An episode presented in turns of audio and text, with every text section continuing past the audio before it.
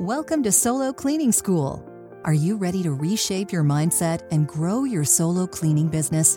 Step into today's class with your guide, Ken Carfagno, so you can win for your family. Almost Christmas. Welcome to the Solo Cleaning School. Are you excited? Two more days. Wednesday, December 25th is coming up. Don't be surprised, it happens to be the same day every year. And this year, I want to make sure that you will honor your gifts, the ones that you already have. I know that you want new things. Maybe it's trips and toys and electronics, and great. Those are all wonderful, but those aren't the things that are going to make you happy. You've got things right now in your life that are gifts. Honor your gifts. Before I go into a story that's very pertinent towards Christmas, I want to share a funny papers edition for Christmas. I think you're really going to get a kick out of this one. It's really funny. It's one of my favorites. It comes from my buddy Steve Hansen, and I warn you, there is some singing involved. So here you go funny papers with somebody's watching you. Did you ever feel this way? I always feel like somebody's watching me. My friend Steve Hansen of the janitorial store shared this story with me, oh gosh, about a year ago, and I have not been able to even think about the story without laughing hysterically. Here's the original version of the story that I heard. It's the quick one. Steve says to me, Ken, do you ever feel like someone's watching you when you're cleaning? I said, not really. The closest I ever came to that was when I'm cleaning in an office and I vacuum and walk past a mirror and I see myself thinking that it's a stranger and I get scared. But no, not other than that. And he says, Well, I did. I was cleaning a bathroom, and for months I felt like someone was watching me. And then all of a sudden, one time I was there, a guy falls through the ceiling and lands on the floor. I said, What? And so I had this vision of this homeless man, which, as he later explained, fell through the roof of the women's bathroom he was cleaning and scared the bejeebers out of him. I thought that was hilarious, obviously. But then I, I dug in more. I said, Steve, I need to hear the full version of the story. And I got the details, and it's slightly different than the first version I heard. I think I misunderstood it. Maybe the first version was way funnier. But this is the full story. I think it's just hilarious. I'll recount it. I mean, it's sad too. But here's Steve's recounting of the story. He said, My company was cleaning a shared office building with a common entrance. The upstairs was a therapist office, and they worked all hours of the week. So she wanted the common areas left open. My company was cleaning downstairs twice per week. There are four bathrooms in this office, and I was still working with the crew at the time. You know, I signed myself to a few bathrooms, and in a certain lady's restroom, I felt this strange sense that someone was watching me. This went on for months until one fateful day.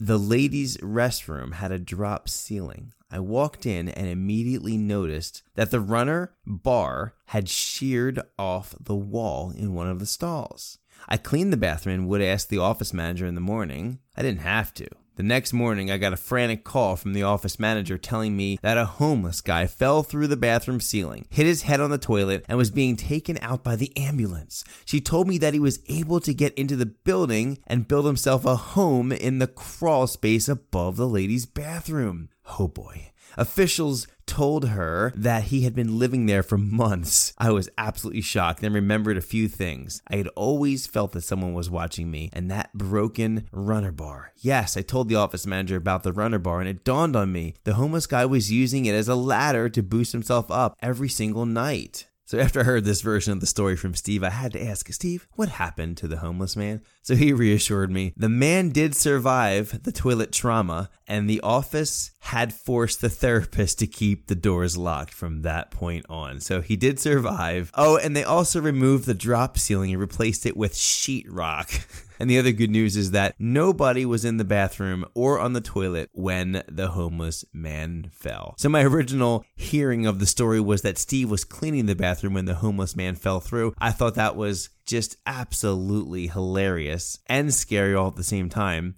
But hearing the real version, it's still funny. I mean, you're cleaning a bathroom and you don't know that there's someone watching you. That I mean, that's creepy for sure. But then just the thought of a guy just falling through the ceiling things that you will see, hear, and find out in the cleaning business.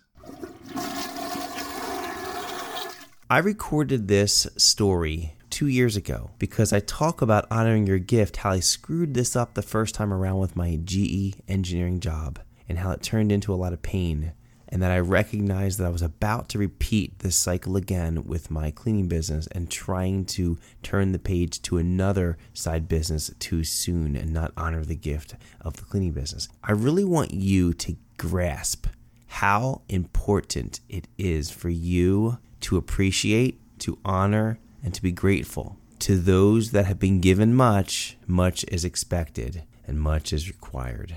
Pour your energy and effort and praise and thanksgiving into those things that you already have because you don't get more. You're not trusted with more until you can be honest and honor the things that you already have. So here you go. Check this story out. Honor the gift.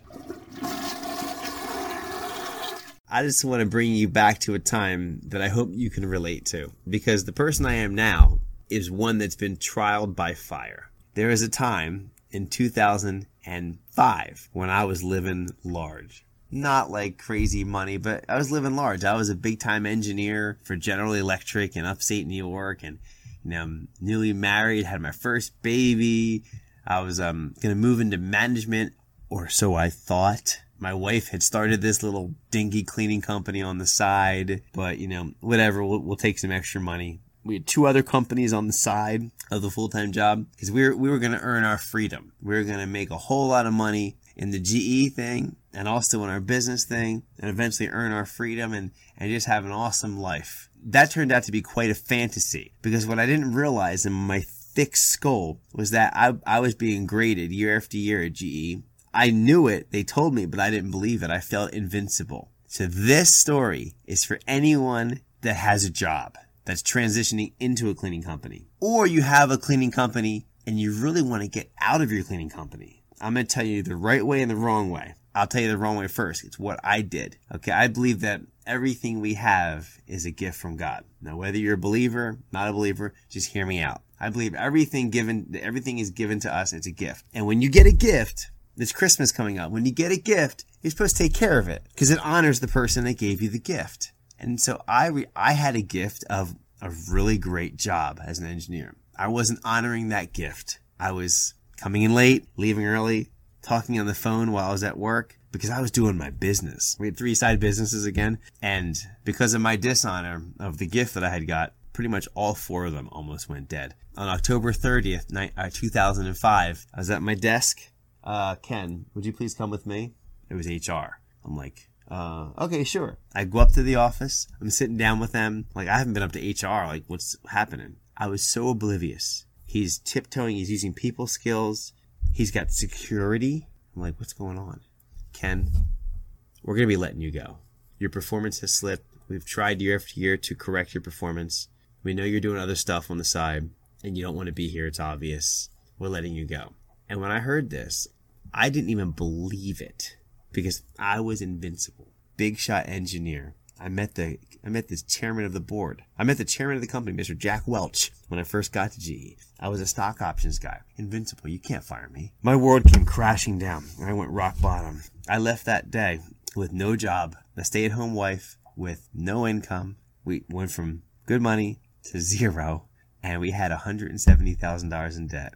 We owed a lot of people, over 30 different companies we owed money to, and we were five hours away from our family, upstate New York, Philadelphia area. So that's kind of where we were at that point in time. It's and you fast forward, we went through a lot of lot of hard times. The first three years, I mean, can you relate to this? Trying to make it home from a cleaning job and you have no gas left in the car and you're looking for change on the side of your vehicle underneath the seat just so you can get 30, 40, 50 cents a guess just to make it home. Now, I had my son for the weekend. My daughter, my wife went out um, with her family, I believe. I wanted to take him to a movie. And I had done a job, a cleaning job, and I was just like, please, please, please let that check be in the mail. Please let it be in the mail. Because if it was in the mail, I could cash it right away and be able to take my son to a movie. And you know what? The check was there. We made it to the bank before noon on a Saturday cashed it. I, I haven't cashed a cleaning check in years, but I cashed that sucker. We took like $15, which was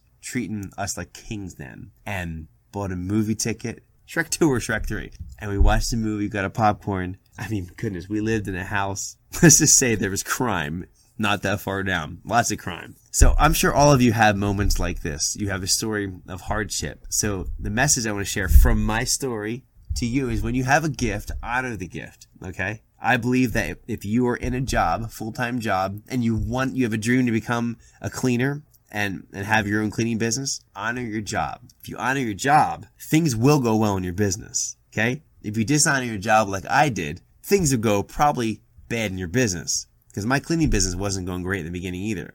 But when I corrected the dishonor, as a believer, I asked for forgiveness. I said, I was an idiot, God, please forgive me. And from there, things got right. Okay. We became obedient. I've been doing my best to honor every gift that comes my way. On the other side, if you own a company, if you own a cleaning company right now, but you don't want to be there anymore. You're working too much. You want to be out of the field or you want to just move on to something else. Honor the cleaning business. Honor that gift. Please honor it. Pour everything in your heart into it because once you pull away and start dishonoring that, the business will disintegrate. So always put your best into your business and something else will appear. Okay. And that's whether you're a person of faith or not. So I wanted to pull you inside of my story just a little bit more and just share that all the stuff that comes from me is all this, all these awesome things are happening, but there's times that it was not good for us. I'm telling you, we used to recycle cans to get $2 to go get one slice of pizza so my wife and I could share it for a date. I mean, come on, right? If I can do it, you can do it.